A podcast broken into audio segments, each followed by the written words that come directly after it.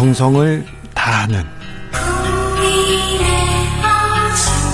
국민의 방송. KBS 주진우 라이브. 그냥 그렇다고요.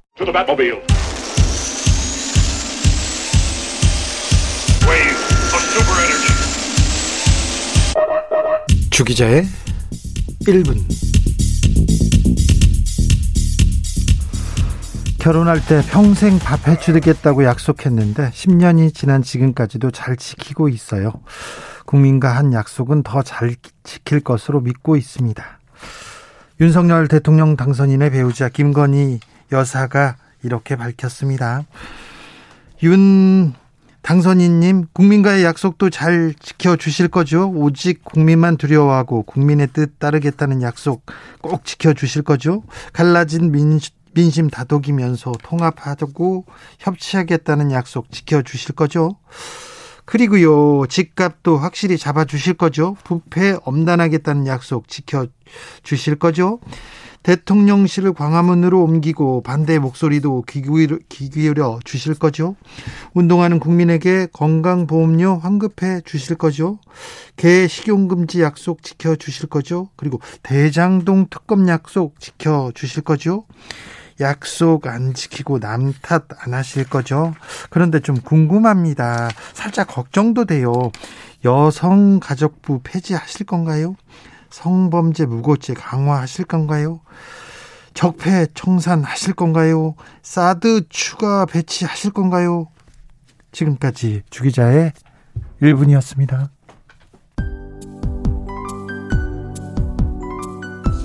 핑클입니다. 영원한 사랑.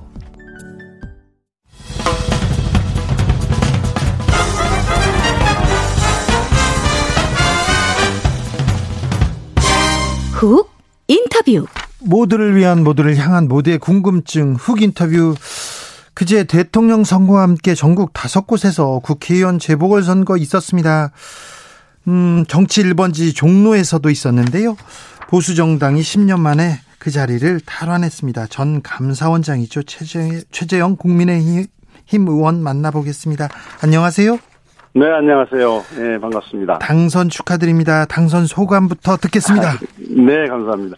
이번 그 보궐선거는 대통령 선거와 함께 치루어졌다는 것에서 이제 네. 뭐남 또 다른 특징이 있는데요. 네.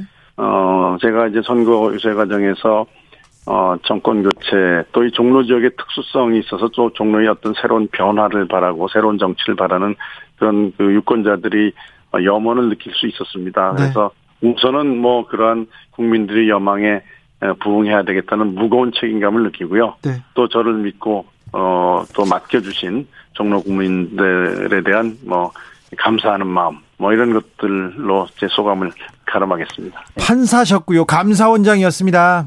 네. 정치는 뭐 생각도 안 했던 분이라고 들었는데요. 예, 1년 전만 해도 그렇죠. 뭐 그랬었습니다. 네. 대선에서 나서고 국회의원이 됐습니다. 국회의원에 출마한 계기는 뭡니까? 네, 제가 처음에 이제 대선 경선에 나설 때 이 지역구 국회의원 출마를 염두에 둔 것은 전혀 아니었다고 여러 번 말씀드렸고요. 네, 네. 이 종로라는 어떤 그 정치적인 특수성, 예, 종로가 가지고 있는 이 어떤 그 정치 전체 정치에 어떤 영향을 미칠 수 있는 그런 특수성 때문에 네. 아마 그 당에서 이 정권 교체라는 큰 틀에서 시너지 효과를 낼 수 있는 윤석열 후보와 시너지 효과를 낼 수 있는 사람을 내세워야 되겠다는 그러한 어떤 그 전략적인 마인드로 어, 공천을 하는 것으로 알고 저 역시 이제 정권 교체라는 대의를 가지고서 어 이제 감사원장직을 그만두고 네. 정치를 했던 사람이기 때문에 네. 그런 대의에 어, 맞다고 어, 생각을 해서 어 당의 명령에 또 제가 어 따르기로 했고 또 그런 마음으로 어, 저 지역구까지 출마하게 됐습니다. 정권 교체라는 대의. 문재인 정부의 일원이었어요. 감사원장이었는데 정권 교체가 필요했던 이유는 뭡니까? 네. 어, 뭐, 국민들 여러분들이 이미 피부로 다 느끼고 있는 것이어서 제가 뭐 자세히 말씀드리지 않아도 되겠습니다만 네. 일단 네. 뭐 경제가 굉장히 어려워졌죠. 어, 그리고 또 뭐 법치와 상식이 무너지고 외교 안보도 상당히 국민들을 불안하게 하는 이런 어 일들이 벌어졌는데 문제는 어, 정부가 그런 것들에 대해서 잘못을 인정하거나 고치려는 생각을 하지 않아서 국민들을 더 힘들게 했습니다. 그래서 저도 뭐 그 당시 공직에 있었지만은 이 나라가 이대로 가서는 정말 어, 안 되겠다라는 그런 절박함이 있었고, 그러기 위해서는, 어, 결국은 정권을 바꾸는 수밖에 없다라는 판단을 했습니다. 그래서, 어, 여러 가지, 어, 또 비판적인 시각이 있는 것을 잘 알지만, 그래도 나라와 국민을 위한다는 마음으로, 네. 어, 정치 길을 선택하게 됐습니다. 혹시 비슷한 생각을 이명박 정부 때, 박근혜 정부 때도 하셨었나요? 아, 그때는 뭐 오래전 얘기죠. 예. 네. 예. 알겠습니다. 자, 대선과 함께 이 재보궐선거가 치러졌는데요. 네. 어, 윤석열 당선인 같이 유세하고 이렇게 같이 연단에 올라서 이렇게 연설했는데 윤석열 당선인 직접 보면 어떻습니까? 어떤 사람이라고 생각 들으셨어요? 음, 네. 뭐 제가 경선 과정에서 여러 번 이제 접촉을 했었고요. 예, 예, 그렇죠. 유세에서도 이제 여러 번 접촉을 했었습니다만은 네. 음, 일단은 저와 마찬가지로 이제 정치를 처음 하는 분으로서, 예, 상당히 이제 정치에 대한 그 적응력이, 어, 좀 빠르다. 네. 아, 그리고, 어, 기존의 정치인과는 달리, 어, 사고가 좀 유연하고. 네. 어, 그리고 자기가 한 일에 대해서는 그래도 책임을 져야 된다는 그런 생각이 좀 강한 사람이다라는 그런 인상을 받았습니다. 네, 그래요.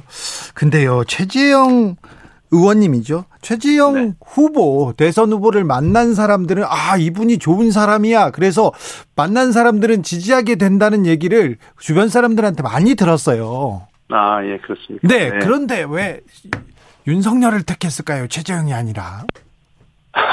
그거는 이제 뭐 네. 국민들께 여쭤봐야죠. 네, 예. 지나간 예, 일인데 나름대로 그냥. 예, 뭐 제가 상당히 어떤 그 상대적 어떤 좋은 이미지가 있음에도 불구하고 당시 그 경선 구도가 네. 이 정권에 대해서 정말 강하게 또 심판하고 비판하는 어 그런 그 흐름이 네. 어떤 그 경선 과정의 주요 흐름이 되어 있어서 네. 그 부분에 그 부분에 관해서는 제가 국민들에게 어필하지 못했던 그러한 것이 중요한 원인이라고 저는 생각하고 있습니다. 아, 네, 네. 네. 겸손의 말씀인 것 같습니다. 이번 대선 굉장히 그 적은 차이가 났는데 이, 네. 이 부분은 아, 우리 최재형 의원께서는 어떻게 읽으셨어요?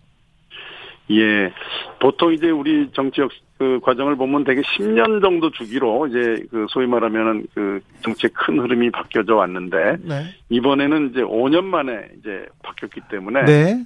그 근소한 차이라고는 하지만은 5년 만에 바꿨다는 바뀌었다는 것과 같이 해석을 해야 된다고 저는 봅니다. 아, 네. 그래서 국민들이 5년 만에도 이렇게 바꿨다는 것은 그만큼 지금 현재 정부에 대한 피로감이라든지 불신이 높았다라는 그러한 음, 것으로 저는 해석을 하고 있고요. 그러나 그럼에도 불구하고 네. 근소한 차이를 어 국민들의 이 저이 근소한 차이로 윤석열 후보를 당선시켰다는 것은 앞으로 국민의힘 정부도 국민들을 불편하게 하고 힘들게 하고 군림하면 언제든지 바, 바꿀 수 있다는 국민들의 메시지가 담겨 있다고 봅니다. 아, 네. 네 그래서 이제 지지하지 않으셨던 국민들과도 어 마음을 그 마음을 읽고 그 우리 국민 전체의 어떤 통합과 비전을 어, 통합을 전제로 네. 새로운 비전을 제시하면서 국정을 이끌어가야 된다는 그런 국민들의 의지가 담겨 있는 것으로 해석하는 것이 맞다고 봅니다. 아, 알겠습니다. 종로 의원입니다. 종로는 뭐 네. 뭐 대한민국 정치의 1번지라고도 하고요. 그리고 광화문이 있습니다. 청와대도 있고 정부 종합청사도 있고요. 서울시에서도 벌리고 있는 사업이 광화문 사업이 많습니다. 그죠? 네. 그래서 이제 오세훈 시장하고도 얘기하고 대통령하고도 얘기가 가장 잘 통하는 사람이 그 큰 역할을 할 것 같은데요. 앞으로 광화문으로 청사를 옮기겠다고도 하고요. 네. 어, 나름대로 우리 의원님도 이렇게 그 머릿속에 광화문 어떻게 그리겠다 이런 생각이 있을 것 같은데요. 네, 일단 광화문 현재로서는 이제 그 많은 시민들이 모여서 어 이제 그 뭐 집회도 하실 수 있는 공간이 있고 또 즐길 수 있는 공간이 많이 있습니다. 그래서 현재의 기본적인 방향을 어떻게 할 것인가에 대해서는 아마 서울시와 중앙정부에서 큰 그림을 가지고 있을 것 같고요. 네. 저는 이렇게 생각합니다. 그 예. 그 청와대가 이제 옮겨지고 광화문으로 옮겨지면, 네. 어, 청와대가 이제 광화문으로 옮겨지 그 공간이 이제 국민에게 돌아가게 되는 것인데, 네. 그로 인해서 고통받으셨던 청와대가 있, 있음으로써 이제 자랑스럽게 됐지만 개발이 안 됐죠. 정권 제안을 했던 네. 이 종로 구민들에게 네. 이런 그 청와대가 국민들에게 돌려진 그 혜택, 어, 그런 것들 불편함이 해소되고 네. 그런 혜택도 종로 국민들이 좀 더 누릴 수 있는 방향으로 네. 중앙 정부와 시와 협조하려는 그런 생각을 가지고 있습니다. 아 광화문 시대를 열면 대통령이 광화문 시대를 열면 어, 청와대를 국민들한테 어떻게 돌려줄지 최재형은 고민이 이미 고민을 하고 있군요. 구체적인 내용은 중앙정부와 시하고 협의를 해야죠. 네. 뭐 국회, 종로구 국회의원이 정할 수 있는 건 아니니까요. 네, 네. 알겠습니다. 어, 자. 윤석열 당선인이 앞으로 해야 될 과제들이 많을 텐데 어, 네. 대선을 치르면서 고민도 많이 하셨을 것 같아요. 뭐 직접 나서셨으니까 자 네. 윤석열 당선인이 어떻게 이 국정 과제를 풀었으면 좋겠다 이렇게 생각이 있으면 좀 한마디 해주십시오. 네, 뭐 가장 큰 거는 아무래도 이제 정권이 바뀌게 되면은 이 거대 야당과 이제 함께 정치를 해야 되는 것이 가장 그 풀어가야 될 큰 숙제라고 봅니다.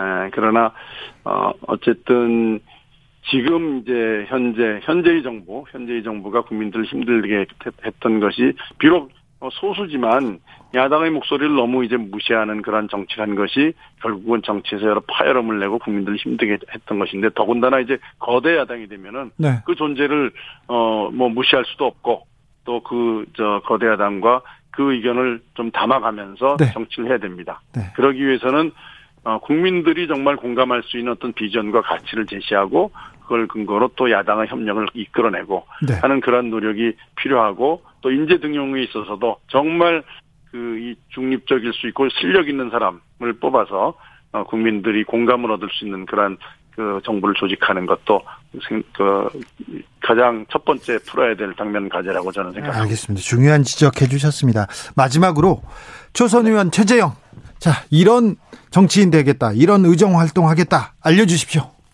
네, 우선 뭐 저는 정치가 국민들이 삶을 뭐 좋게 개선시키지 못한다면은 그 정치가 무슨 의미가 있냐 이런 생각을 가지고 있습니다. 그래서 실질적으로 국민들이 사, 국민들이 삶을 좀 개선시킬 수 있는 국민들을 편안하게 하는 정치를 하겠고요.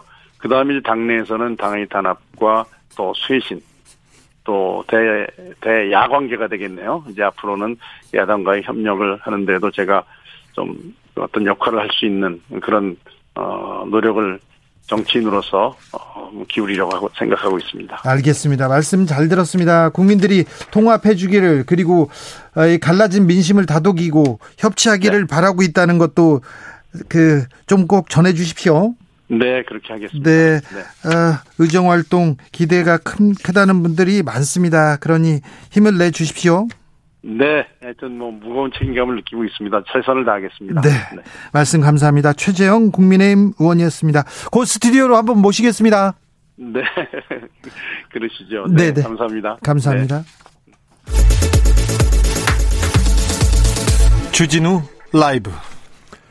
훅 인터뷰 이어갑니다. 오미크론 확산 연일 30만 명 전후, 와, 정점은 아직 오지도 않았습니다. 아, 아 정점이 다음 주쯤 온다고 하는데 정점 지나면 코로나 이제 좀 수그러들까요? 코로나 상황 종합적으로 짚어봅니다. 이제가 팔림대 강남 성심병원 감염내과 교수 안녕하세요. 네, 안녕하세요. 교수님. 네. 대선 어떻게 보셨어요? 어, 뭐 국민의 선택이기 때문에 네.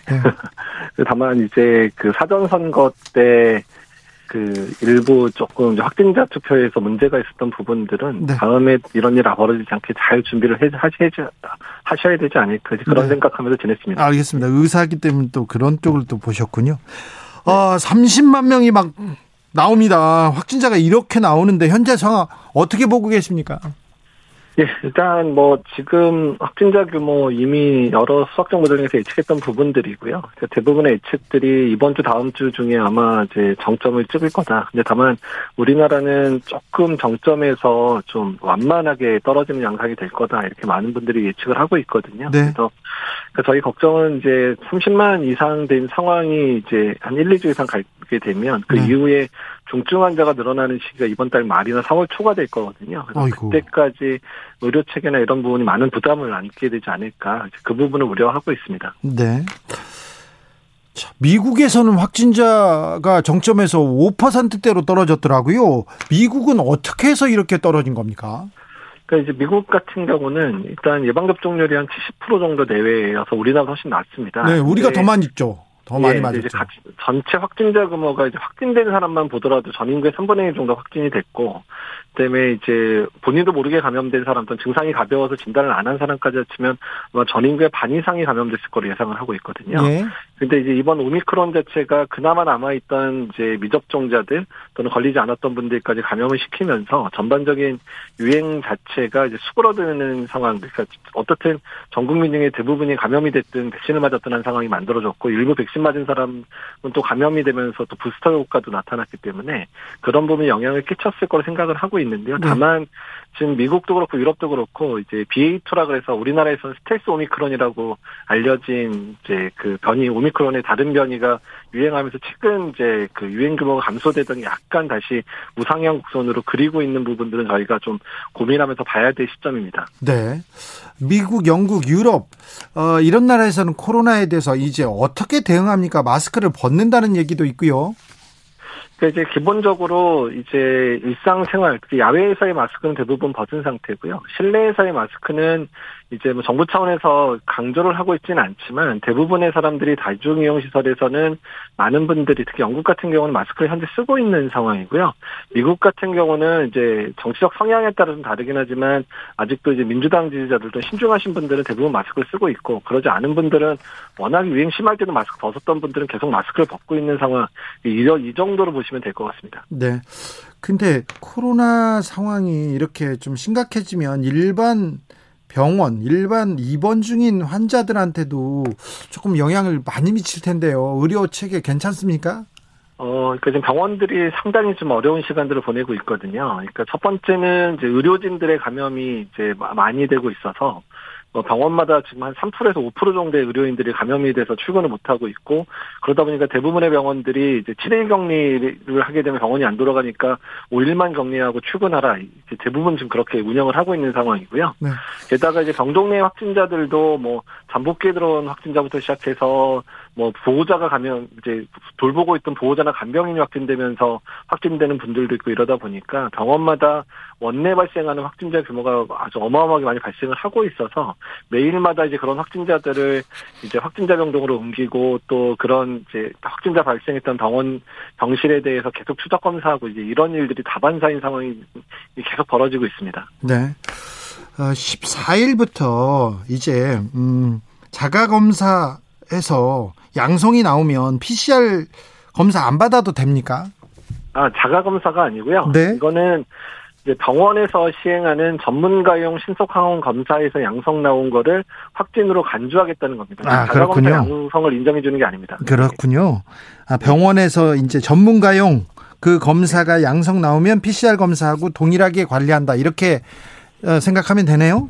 예, 그것도 항시적은 아니고 한 달 정도의 시한부로 이제 운영을 하는데 지금 이제 확진자가 너무 많다 보니까 PCR을 전체 돌리기가 부담스러우니까 일단 네. 신속항원 검사 양성인 경우는 그냥 일단 인정하겠다 한 달 정도 한시적으로 운영되는 제도라고 생각하시면 됩니다. 네.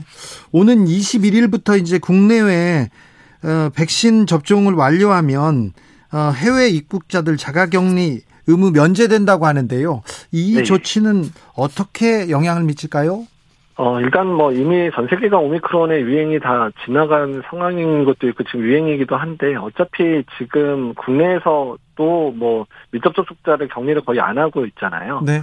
그런 상황인데 굳이 입국하실 때 외국 갔다 오시는 분들 이제 하실 필요는 없을 것 같고 아마 대신에 이제 검사 의무화를 시켜서 뭐 1일째나 6일째 검사를 하게 하는 건 유지가 될 겁니다. 어쨌든 아, 뭐 지금의 오미크론 유행 상황에서는 이제 어쩔 수 없는 선택이고 그럴 수밖에 없는 상황이 됐다고 보시면 될 것 같습니다. 그래요.